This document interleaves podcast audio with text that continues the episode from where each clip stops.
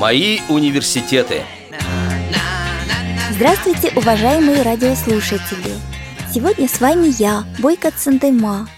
А в гостях в студии у нас Александр Дмитриевич Грицай, программист из Владивостока. А в самом начале программы хочу представить, что это преподаватель компьютерных знаний, информационных технологий, один из самых первых в России, который начинал обучать в Сибири, на Дальнем Востоке и даже захватил север. Здравствуйте, Александр Дмитриевич. Добрый день.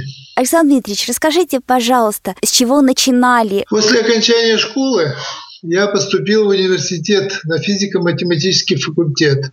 В это время у меня начало потихонечку падать зрение. Чего-то я еще видел, но уже сложно. И обучаясь в университете, в это время началось преподавание компьютера как раз как э, предмет. В то время как раз я и познакомился. В то время были машины компьютеры, большие компьютеры а, нашего российского производства. Это компьютер в среднем такой небольшенький компьютер у нас был, а, небольшенький по скорострельности. А какова память? Что вот он мог делать? Да, компьютер не назывался, а назывался электронно-вычислительная машина. ЭВМ. Представлял на себя габаритами порядка 200 квадратных метров комната была. Комплектность его, дисков не было вообще тогда. То есть все, вся память находилась на магнитной ленте. Это что-то напоминающее кассетные ленты, да, или что это было? Нет, это катушки с лентами. Как раньше когда-то были магнитофоны катушечные. Да-да-да. Вот такая память была в них и программное обеспечение было, и информационное обеспечение, все было на магнитных лентах. Оперативки было в районе, в зависимости от комплектности, порядка 4 килобайт. Угу. И информация подавалась с перфолент, с перфокарт. Скажите, пожалуйста, насколько я помню, а, зрение у вас уже падало. Насколько такая работа доступна была незрячему, слабовидящему человеку? Мы начали с того, что с университета, то есть я учился в университете, тогда зрение уже начало падать. Потом по окончанию университета я тогда начали преподавание алгоритмических языков. А вот я тогда выучил несколько языков, штук шесть, наверное, типа алголы, ассемблеры и всякие разные. И как таковое само программирование вам было вполне доступно, да? Программирование, да. Я когда вот в то время я программирование заключалось в чем? Садился программист за стол, брал карандаш, бумагу и на бланках писал командочки, которые должны потом заводиться в ВВМ. После записи на бланках это, это, то есть составлялся алгоритм, последовательность команд, которые должны были выполняться, записывалась на языке алгоритмическом, затем вводилась в компьютер, и дальше программное обеспечение переводило вот этот алгоритмический язык, переводило машинные команды, то есть двоичная система. Процесс был такой, что мы садились, писали программы на, на бланках, потом эти бланки переводились в машинные носители на перфокарты, на перфоленте, потом вводилось это дело все в компьютер, и компьютер выдавал, то есть процесс общения с компьютером был при помощи телетайпа. Что-то на пишущей машинке печаталось, то есть команды, которые компьютер подавал, мы руками садились за этот телетайп, и отвечали руками, то есть набирали команды на телетайпе. Вот машина воспринимала эти команды и дальше их выполняла. То есть процесс вот такой был. А все-таки я хочу вернуть вас к учебному процессу в университете. Вот если многие литература была э, труднодоступна вам, обращались ли вы за помощью к однокурсникам, преподавателям? Как решали Значит, вот, когда началось обучение... Да-да-да, да, вот это вот как. А математика, все, все пришло, приходилось, мы записывали руками, записывали, тогда приборов не было, диктофонов тоже не было. Самому, конечно, это дело сложно было. То есть читать то, что я записал, угу. в основном я вбирал в память, ну, кое-что приходилось подчитывать. Читать было проблематично, поэтому, естественно, без э, друзей, товарищей ну, практически невозможно было закончить это дело. Ну вот у меня значит, до того времени тогда еще достаточно много зрения сохранилось. А потому как вот пять лет я выучился, и защищал диплом, это я еще видел тогда. А скажите, пожалуйста, продолжаете ли общаться со своими друзьями? Да, обязательно. То есть у меня остались друзья как со школы, то есть мы еще когда я учился в школе, то есть вот мы недавно праздновали 50-летие со дня окончания школы. Угу. Встречались друзья. И также университетские друзья, и друзья потом по работе. То есть вот так все А это. зрение у вас, я так понимаю, падало, то есть плохое было и в школе, да? Но школу вы Да, окончили начало- общеобразовательную. Началось, началось с того, что э, в классе пятом или шестом меня врачи обнаружили, что начало падать зрение. Вот обратились мы в э, медицину, тогда проблем-то было много. То есть у нас единственное, что мы куда я мог обратиться, это в Гельмгольце. То есть меня свозили в Москву, в Гельмгольце показали, когда процесс необратимый. Александр Ильич, вы окончили университет все-таки, это понимаю, успешно, и ваша трудовая деятельность, чем была связана ваша работа? Ну, поскольку з- сра- сразу после окончания университета нас тут подготовили, это мы были первый выпуск программистов университета вообще вот э, на Дальнем Востоке. Я распределился в э, управление дальневосточной рыбной, рыбной промышленностью. То есть это самая мощная промышленность, которая была в Владивостоке. То есть тут, тут все в рыбе, все в море, поскольку мы живем на море и живем на рыбных берегах. И мы начали вот осваивать вот эти компьютеры. Нам было предложено подумать над задачей такой, как автоматизировать прохождение данных через компьютер с рыбных промыслов. То есть тогда была в моде то время, как раз только начиналась АСУ, автоматизация системы управления производством. И я как раз занялся этой проблемой. То есть мы организовывали прохождение информации через компьютер. Значит, суда, которые были на промысле, они подавали при помощи радио информацию о деятельности своей по специальной форме, то есть та, которая требовалась э, управлению. После приема по радио эта информация на- набивалась на либо перфолет перфокарты, то есть на, на, на машинные носители, э, дальше вводилась в компьютер, после этого обрабатывалась там, тем или иным способом, и результаты вот этой обработки выдавались на стол управляющим производством. Э, в основном флот работает днем, вечером, Дальше ночью она передавалась в управление, затем мы ее обрабатывали, и к утру были результаты деятельности всего Дальневосточного флота. А это достаточно большой флот. э, Мы выдавали на стол руководителям предприятий. Ну а Те, для которые- дальнейшего вот, принять решение, что дальше с этим делать, да? С количеством Да, а, а потом э, управляющие принимали решение в зависимости от того, в какую службу поступала эта информация. Если это снабжение, значит, они делали вывод о том, что куда послать, в какой район послать пароход с грузом. Если это вылов шел, то куда послать па- пароход забрать продукцию, куда заморозить, куда горючее послать и так далее. И сколько лет вы проработали? Вот, значит, в Дальрыбе я проработал в районе 20 лет. А в это время у вас появилась семья. Об этом можете рассказать? Да, конечно. Я зак- закончил я вот университет в 1974 году. Дальше лет 5-6 я проработал в Дальреве потихоньку. И Это был рост э, и в профессиональном плане, и в служебном. Там же после определенного количества лет, там же я и женился, уже в этом, будучи в Дальрыбе. Жена у меня тоже занималась, не, не программист, она была техник, то есть оператор на компьютерной технике. Тогда компьютерная техника, это сейчас вот э, мы садимся за компьютер настольный сами, все сами делаем все. Тогда делалось немножко по-другому. Компьютер обслуживали техники электронщики, техники операторы, техники программисты и так далее. Есть вот служб много было, которые занимались обслуживанием техники. Электронщики, операторы. Вот жена у меня тоже была оператором техники. В том плане, что я, значит, писал программу, я напишу ее, а она набивала на носителе, потом вводила в компьютер, а дальше я шло решение программы. Мы за, занимались техникой, то есть э, жена была оператором на компьютерной технике, я программистом. Я продолжил свой программистский путь дальше, а она занялась устройством семейства. То есть после того, когда женились, появились дети, и тогда ей работать уже не пристало. Ну и проработать техником – это весьма сложная работа в том плане, во-первых, она сменная, уже дети не позволяли того делать.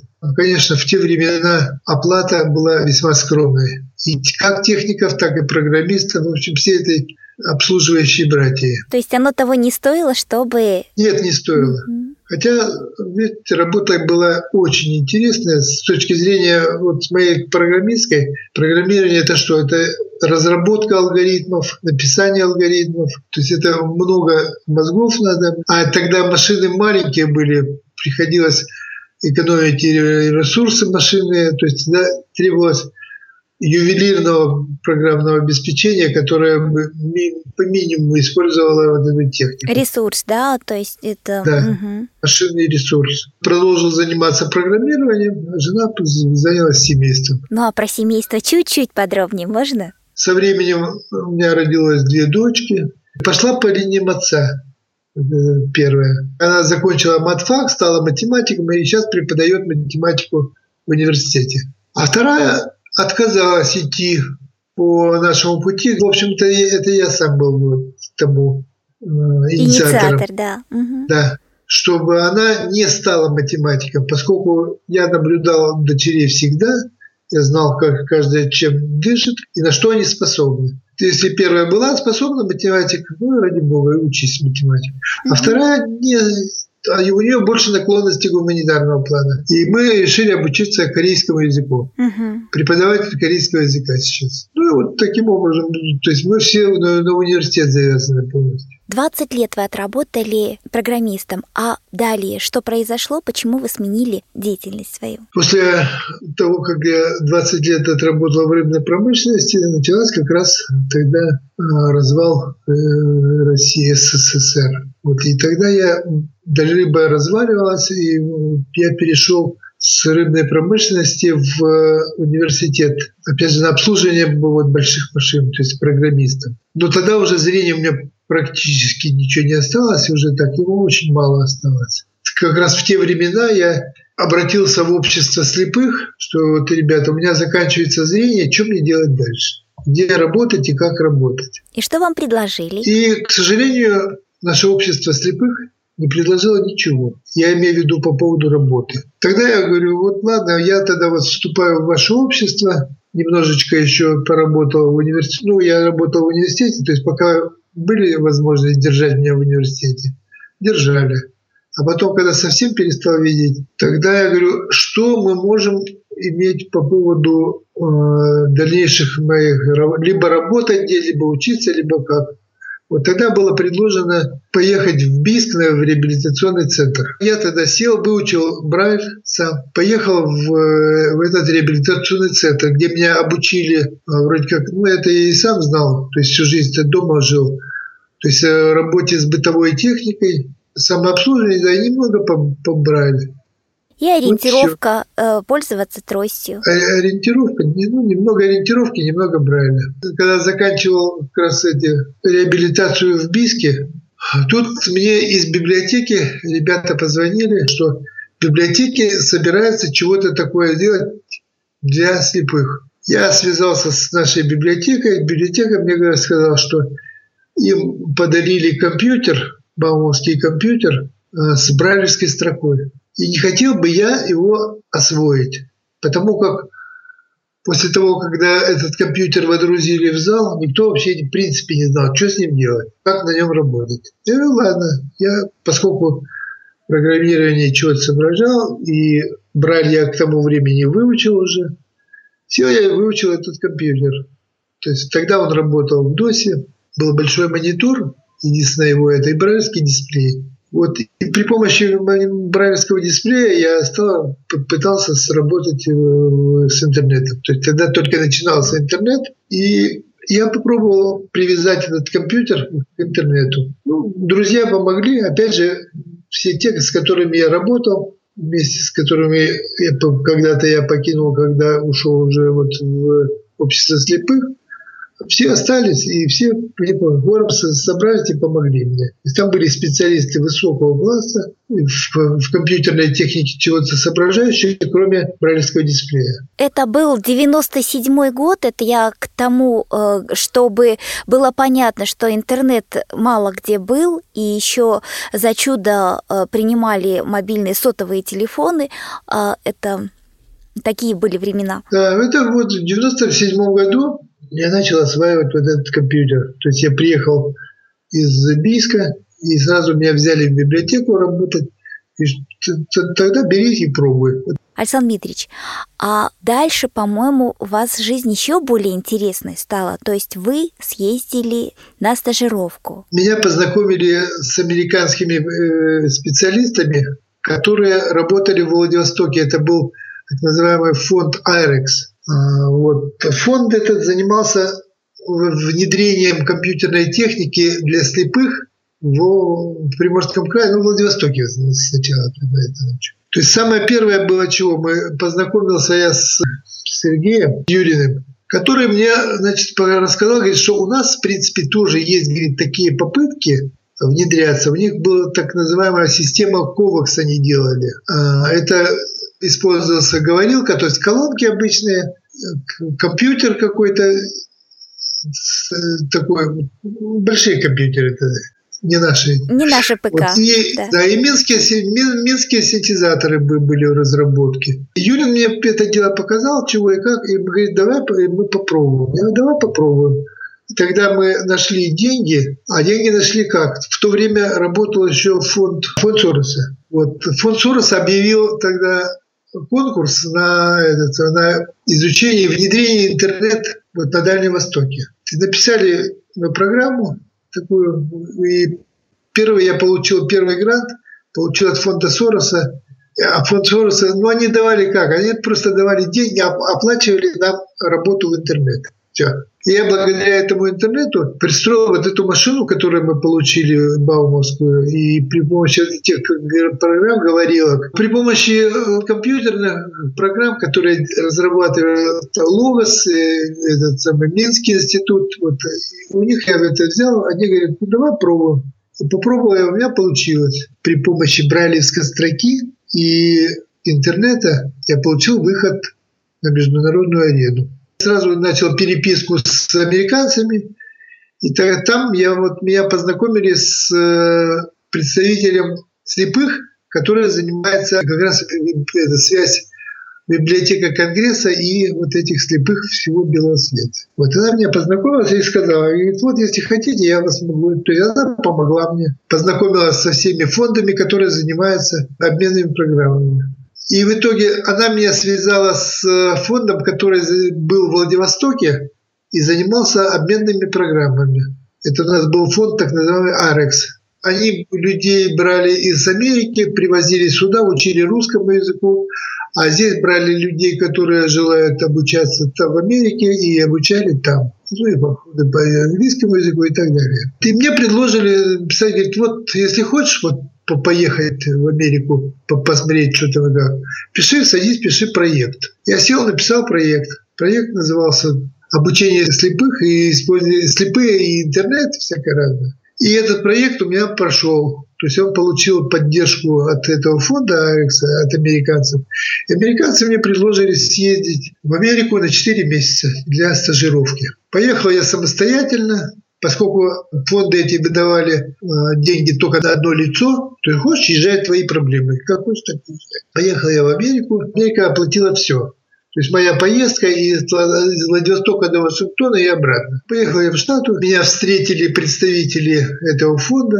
Попал я на, в библиотеку Конгресса США, посмотрел их работу, что они делают.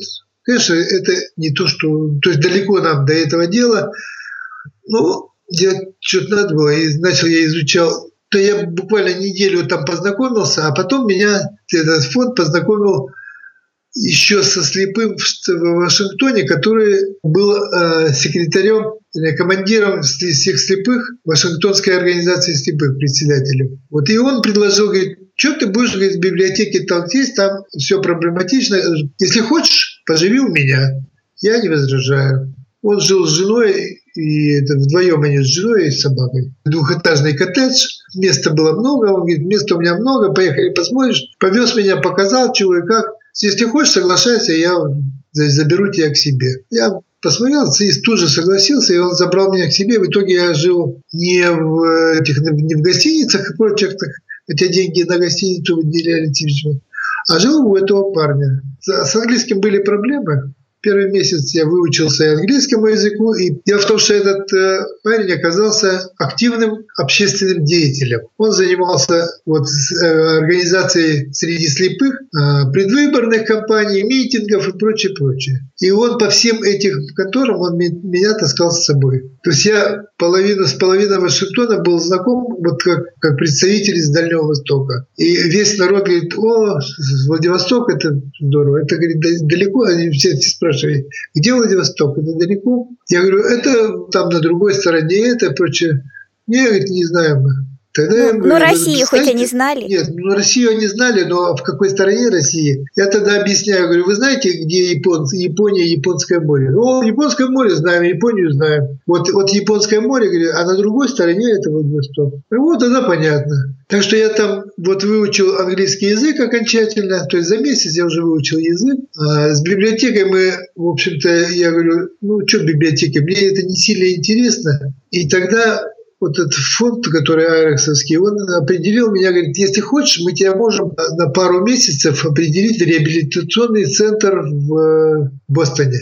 И меня перевезли из Вашингтона в Бостон, в реабилитационный центр, где как раз занимались только слепые. То есть я попал в свою среду, но вот в американскую среду. И они вот меня обучили то есть там был хороший компьютерный центр. Были уже программы, говорящие программы, которых вот я первый раз там такие увидел. Вот эти джавсы всякие прочие. Еще были другие. То есть там процесс прошел, процесс реабилитации, он проходит в Америке делали специально персонализированный. Нас привезли туда, собрались со всех уголков белого света.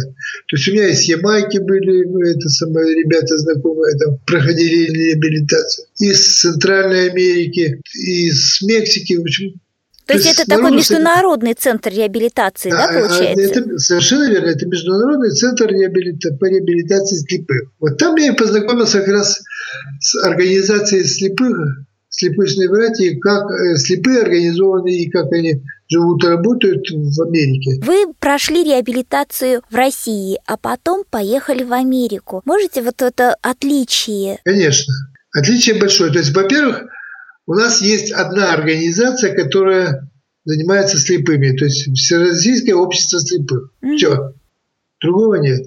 В Америке построено по-другому. Там сделано несколько организаций, которые занимаются слепыми частности, есть общество слепых, есть консолидация э, слепых и так далее. То есть, пока я знаю три организации, которые занимаются именно слепыми.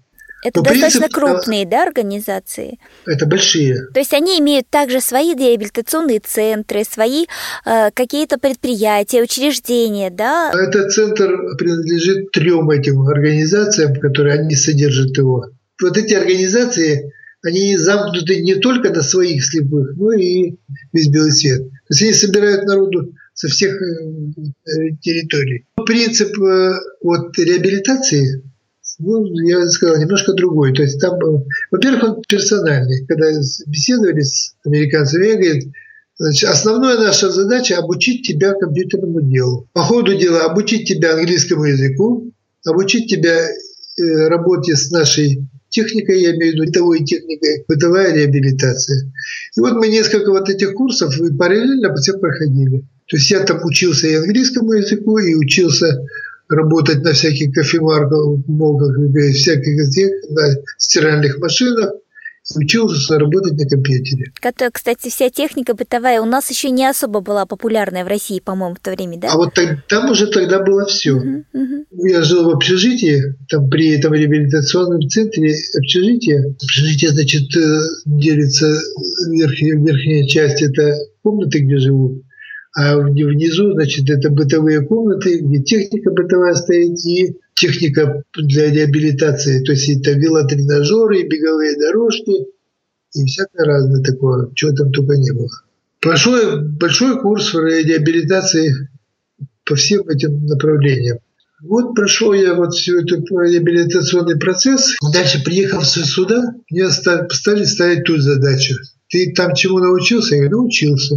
Давай об, обучай наш народ. То есть я оттуда привез с собой брайлевские книжки, азбуки Брайля, то есть алфавиты по этому самому, по, по Брайлю сюда, в Владивосток. Книжки, это алфавиты и всякие разные прочие для изучения английского языка по Брайлю. Привез, привез оттуда программное обеспечение. Правда, оно там тоже не, не дешевое. Мне удалось это дело добыть. Том плане, что мне подарили это дело. И кое-какую тифлотехнику, как я помню. Я впервые там у вас увидела, да. кстати, телескопическую трость. Это было давно. Проходил реабилитацию в Вашингтоне еще пока был. Меня повезли. В Балтиморе есть музей с тифлотехникой для слепых специализированная. Вот там чего там только нет, всякие вот эти измерители, всякие э, эти палки, которых у нас, вообще говоря, не, не видели. Тогда не было, но сейчас уже, Тогда... конечно, все. Не, ну, господи, сейчас тоже, конечно. Тогда это все было впервые. Для меня тоже новее. Я в музее полдня не выходил оттуда. Все ходил, смотрел, как и чего. То есть что-то я привез оттуда к сожалению, всего не, не уведешь, не приведешь. Так по этим книжкам э, брайлевским до сих пор учат английский язык в библиотеке. Остальное, это, конечно, уже все обновилось и прочее. Вернувшись, насколько я понимаю, вы должны были а, поделиться своими полученными знаниями а, со всеми а, незрячими, слабовидящими людьми в России, проводить разные курсы обучающие и так далее. Вот что вы стали делать? Я сразу же скажу о том, что одним из первых регионов, которые приехал Александр Дмитриевич вот после этой стажировки, это была Республика Бурятия. И и как раз организатором этих курсов была я, мы проводили на базе информационного центра Министерства образования Бурятии курсы, собрали в компьютерном классе незрячих наших пользователей, будущих пользователей. Александр Дмитриевич приехал со своим э, программным обеспечением и установили на компьютеры все время, ну, то есть со своими ключами, да, получается. И вот э, были организованы такие курсы для наших. Буквально через э, месяц, по-моему, после визита наших коллег э, в библиотеке у нас открылся центр уже компьютерный класс. Ну, он уже в процессе был, когда Александр Ильич приезжал со своими коллегами. Вот таким вот образом обмен произошел у нас в Бурятии. Но были и другие регионы, Александр Дмитриевич? Да, конечно. То есть первым делом, когда я вернулся с Америки, работа фондов в Владивостоке еще продолжалась. То есть были разные фонды, которые давали, начали давать гранты американские. Я тогда занялся написанием грантов для получения вот этих денег для обучения всего слепышного народа. То есть я написал несколько проектов, они все получили поддержку. Все за американские деньги. Это был проект первое обучение здесь в Приморском крае. Проводил я курсы по обучению. После того был фонд, который занялся внедрением техники, американской техники среди слепых э, России. Вот. И у них была такая идея. Вот этот фонд давал вот этим представителям э, регионов давал компьютер на два, по-моему, года. И с последующим его возвращением, но уже без, без оплаты. Вот. Но главное, чтобы его проходили курсы обучения, то есть кто-то должен учить народ на этой технике и так далее. То есть это были не только слепые, но и зрячие. То есть этот фонд делал, сколько они там, ну, где-то компьютеров 70 или 80 внедрили по России по, по всем регионам. А в какие регионы вы еще ездили, обучали? Значит, вот э, благодаря этому фонду, то я, я поехал, первое, первое у меня было Бурятия, вот. А потом мы собирались в Москве на какой-то из семинаров, и представители других регионов обратились ко мне с э, просьбой. Говорит, вот вы в Бурятии учите, а почему у нас вам привезти? Вот с такими просьбами обратились Архангельск, Вот Архангельск, потом вслед за Архангельском э, Биробиджан. А потом у меня был этот, мне, ко мне обратились ребята с, э, вот, с Дальнего Востока, с Коиной по линии Комсомольска на Амуре. И приезжайте и к нам тоже. Напоминаю, что сегодня с нами в студии Александр Дмитриевич Грицай, программист из Владивостока. А у нас, Александр Дмитриевич, для вас сюрприз. Сейчас к нам присоединится один из ваших учеников из Благовещенска. Тогда из Благовещенска. Батюшки. Да. Василий Зеленович. Привет. Или, или нет? Я тебя слушаю прекрасно, Саша. Да я тоже тебя слышу. И ну, ты как-то вот, ты... прошедшим днем рождения тебя. Спасибо, и тебя, тебя тоже. Со вчерашним днем рождения, да. Рядышком дни рождения стоят. Да, да, да. Неубывающего тебе здоровья. Спасибо, Василий. И долгих творческих еще лет э, впереди. Вот Спасибо. Василий Зинурович, я так кратко скажу о том, что вы окончили Уральский государственный университет, философский факультет, да, и по направлению уехали преподавать в Благовещенск. И вот как раз там вас и застал Александр Дмитриевич со своими курсами. Да, и насколько да. это, эти курсы были полезны, значимы для вас, и как это происходило? Они очень кстати пришлись. Э, как раз я в то время готовил методические пособия по религиоведению, по философии. Много приходилось работать, а, к сожалению, секретарем были у меня тогда проблемы, то есть ставки были очень низкооплачиваемые. То есть по самой низкой категории оплачивалась работа секретаря, да из-за этого, собственно, было спасибо нашему государству. И Саша приезжал три раза, по-моему, в Благовещенск, ну, с целью помочь нам в организации. С целью ликвидации компьютерной Чего? безграмотности. Да, безграмотности компьютерной. Так вот, очень плотненько мы поработали. Вот он у меня жил, помню, с Кириллом, с Андреем Думчевым. Это Настроил на компьютер, уже. да, там поставил программу JOS, тогда еще 3.7 была JOS. Угу. Помог э, даже, собственно, проявил огромное так, участие в организации там, моей работы в интернет-зале. Там организовали мне персональное место, и я там мог бесплатно в интернете работать, приходить в любое время. Там наушники были на столе. Это в библиотеке, да, имеете в виду специальный? Нет, там интернет-зал у нас был в университете. А, в университете да. даже? Да, да, да, да. То есть в университете вам создали рабочее место, да?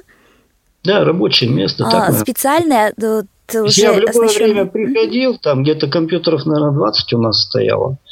И, ну, если мое место было занято, они освобождали обычно. Угу, угу. Александр Дмитриевич, по-моему, вы еще создавали во Владивостоке э, в свое время э, два рабочих места для незря... незрячих студентов в Дальневосточном государственном университете, да? Да, было такое. То есть у меня была такая задумка. У меня поступил парень слепой угу. с Сахалина, поступил в наш университет я ему помог поступить в университет, и тогда у нас появилась мысль организовать с, в этом в ДВГУ, ДВГУ да?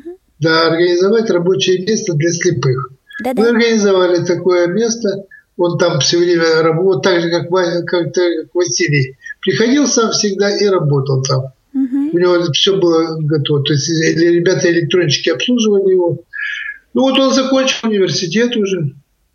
Для современных э, пользователей и слушателей молодых могу сказать, что на тот момент это, конечно, было очень актуально рабочее место, так как э, компьютер был не в каждом доме и далеко не каждый, тем более интернет.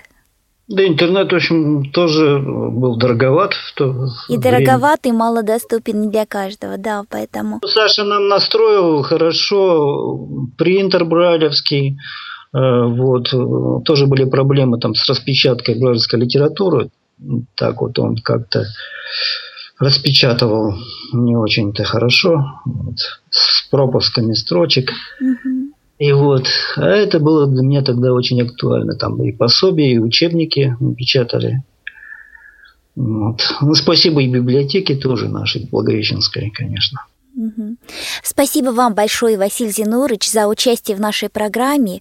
Мы и свою программу также будем завершать. Александр Дмитриевич, я хочу сказать, что действительно ваша роль в компьютеризации Сибири, Дальнего Востока и севера, скажем, России, да, то есть это Архангельск, благодарность от которых тоже вам передаю огромную. И, ну, действительно, в нашей жизни, как и в моей лично, так и в жизни Василия Зинурыча, вот ваше участие, конечно, круто изменило нашу жизнь.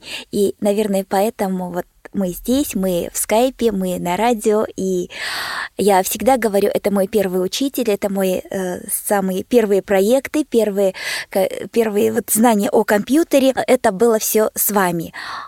А, кстати, как раз первое письмо о том, что Александр Дмитриевич съездил в Америку и начал обучение в библиотеке Владивостока, Приморской краевой библиотеке, это я получила, когда работала еще медсестрой по массажу, и сидела дома со сломанной рукой, осознала, насколько уязвима моя специальность, насколько это непросто и э, иметь одну профессию, скажем, да, когда я начала обучаться у Александра Дмитриевича, у него, конечно, свой подход был к обучению.